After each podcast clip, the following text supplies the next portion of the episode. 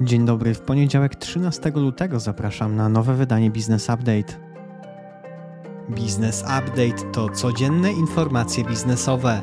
Odsłuchaj przed pracą i zacznij dzień z przewagą. W piątek WIG20 spadło 2,5% do 1848 punktów. Szeroki rynek również spadał nieco ponad 2%. Wśród blue chipów największa przecena dotyczyła akcji Kruka. Cena spadała o ponad 5% do 326 zł. Na szerokim rynku na uwagę zasługuje wzrost kursu akcji Sfinksa prawie 20% do 56 groszy po informacji o zwiększeniu sprzedaży gastronomicznej w styczniu o 25%. Niemiecki DAX spada prawie 1,5%, w Stanach Zjednoczonych S&P 500 delikatnie powyżej zera, natomiast Nasdaq spada o ponad 0,5%. W piątek znowu istotnie osłabiła się złotówka, dolar podrożał do 4,47 zł, a euro do 4,77 zł. Gospodarka i makroekonomia piątek Biały Dom poinformował, że prezydent Stanów Zjednoczonych Joe Biden przyleci z wizytą do Polski w poniedziałek 20 lutego, czyli przed rocznicą wybuchu wojny na Ukrainie. Analitycy Boś Banku przewidują, że w styczniu i w lutym odczyty inflacji w Polsce mogą sięgnąć 19%, głównie przez przywrócenie podatków pośrednich na gaz i energię elektryczną i rosnące ceny żywności. Spadek inflacji do poziomu jednocyfrowego ma nastąpić w czwartym kwartale tego roku. Z kolei analitycy PKO przewidują, że inflacja na koniec roku wyniesie 7,2%, a na koniec 2024 5,5%. Członek Rady Polityki Pieniężnej Henryk Wnorowski nie widzi przestrzeni do obniżek stóp procentowych, a nawet przestrzeni do dyskusji o obniżkach. Według szacunków Federacji Polskich Banków Żywności przed okresem dużych wzrostów cen przeciętna czteroosobowa rodzina marnowała produkty żywnościowe warte około 2,5 tysiąca złotych rocznie. Obecnie ta wartość może być nawet wyższa. W Polsce około 60% żywności wyrzucanej do śmietników pochodzi z gospodarstw domowych. Wiadomości z Unii Europejskiej na Węgrzech inflacja w styczniu wyniosła 25,7% i była najwyższa od 1996 roku.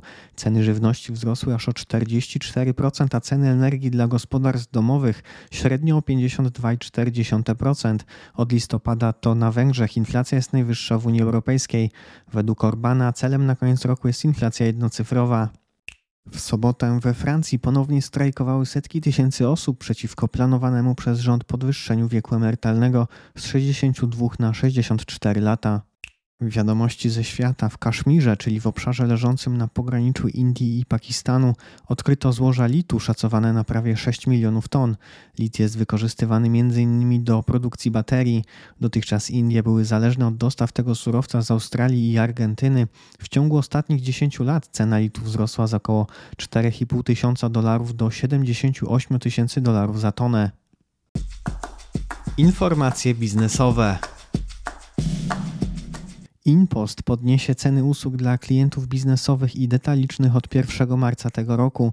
Ceny przesyłek dla klientów biznesowych wzrosną o 19%, a dla detalicznych od 16 do 21%. Rafako złożyło w sądzie rejonowym w Gliwicach wniosek o otwarcie postępowania o zmianę układu, który został zawarty w ramach postępowania restrukturyzacyjnego z powodu zmniejszenia dochodu. Spółka wskazała, że zmniejszenie jej dochodu jest następstwem zaistnienia szeregu zdarzeń niezawinionych przez emitenta, a których nie można było przewidzieć na etapie postępowania restrukturyzacyjnego zakończonego zawarciem i zatwierdzeniem układu. Dzień wcześniej, w czwartek, spółka poinformowała o odstąpieniu od zamiaru złożenia wniosku o opadłość. Producent obuwia Wojas jako lider konsorcjum zawarł umowę na dostawę obuwia sportowego dla Wojska Polskiego. Całkowita wartość kontraktu przypisanego do spółki to prawie 26 milionów złotych. Dostawy będą realizowane od maja do końca listopada bieżącego roku. Rzecznik Praw Dziecka Mikołaj Pawlak poinformował, że w wyniku osiągniętego porozumienia z Google wyszukiwarka po wpisaniu fraz związanych z samobójstwem będzie w pierwszej kolejności proponowała odnośniki do stron z telefonami zaufania. Algorytm ma zadziałać poprawnie również w przypadku podania słów z błędami. Dziecięcy telefon zaufania to 812 12 12. W ciągu dwóch lat działalności przyjął co roku ponad 50 tysięcy połączeń, czyli tysiąc tygodniowo. Dziś z uwagi na obszerne wiadomości z rynków kapitałowych do wiadomości biznesowych ze świata odsyłamy do newslettera. Fuzje i przejęcia, inwestycje i venture capital. Bankowy Fundusz Gwarancyjny zakończył proces wyboru doradcy inwestycyjnego, który wesprze proces poszukiwania kupca na akcję Velobanku powstałego w wyniku przymusowej restrukturyzacji Getin Noble Banku z 30 września zeszłego roku. Wybór doradcy zostanie ogłoszony niebawem. Zgodnie z warunkami Komisji Europejskiej, nabywcą banku nie może być podmiot, który posiadał w nim co najmniej 2% akcji. Proces sprzedaży banku ma zakończyć się w ciągu 12 miesięcy od dnia udzielenia pomocy publicznej. Wśród potencjalnych nabywców mogą być austriacki Erste Bank, węgierski OTP czy francuski Credit Agricole oraz fundusze inwestycyjne. Answer.com zawarł warunkową umowę nabycia marek Sneaker Studio i PRM od Fashion Trends Group. Przedmiotem transakcji będzie zorganizowana część przedsiębiorstwa, w której skład wchodzą m.in. strony internetowe i dwa sklepy stacjonarne w Krakowie i Warszawie, a także umowy z markami i zespoły sprzedażowe i marketingowe. W minionym roku ZCP wypracowała około 136 milionów złotych przychodów. W tym roku podmiot ma uzyskać rentowność. Prezes Answer upatruje przyszłość grupy w przejętych biznesach z uwagi na większy średni koszyk zakupów. Fundusz Trójmorza zainwestuje 150 milionów euro w mniejszościowy pakiet akcji spółki AirPower, budującej farmy fotowoltaiczne. Wartość inwestycji może zostać zwiększona do łącznie 250 milionów euro.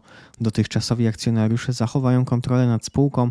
Środki pozyskane z objęcia nowych akcji mają zostać przeznaczone głównie na inwestycje w dalszy rozwój grupy AirPower w Polsce i na europejskich rynkach, takich jak Niemcy, Włochy, Portugalia, Hiszpania i Rumunia.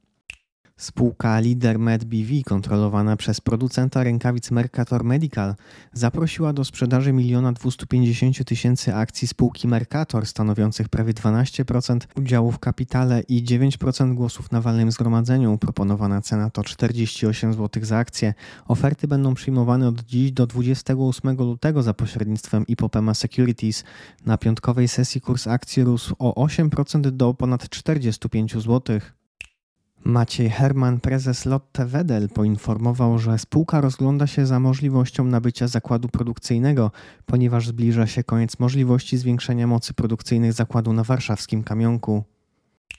Pochodząca z Rzeszowa grupa kapitałowa Specjal jest największym hurtownikiem z całkowicie polskim kapitałem. Podmiot zatrudniający 5,5 tysiąca pracowników wypracował w ubiegłym roku blisko 3 miliardy złotych przychodów, o ponad 30% więcej rok do roku. Wynik poprawiła akwizycja dystrybutora mrożone Karen, co kosztowało firmę 60 milionów złotych łącznie za przejęcie i zasilenie kapitału obrotowego. Specjał nabył także hotel Splendor w Lubeni koło Rzeszowa. Prezes Krzysztof Tokarz deklaruje, że specjał jest w stanie sfinansować kolejne przejęcia z kredytów i wypracowanych środków. KNF wydał zgodę na wydłużenie do 30 czerwca terminu pośredniego nabycia przez Vienna Insurance Group oraz Winner akcji Aegon Towarzystwa Ubezpieczeń na Życie SA. Planowane przejęcie jest częścią transakcji nabycia przez Vienna Insurance Group działalności emerytalnej i ubezpieczeniowej na życie holenderskiej grupy Aegon w regionie Europy Środkowo-Wschodniej.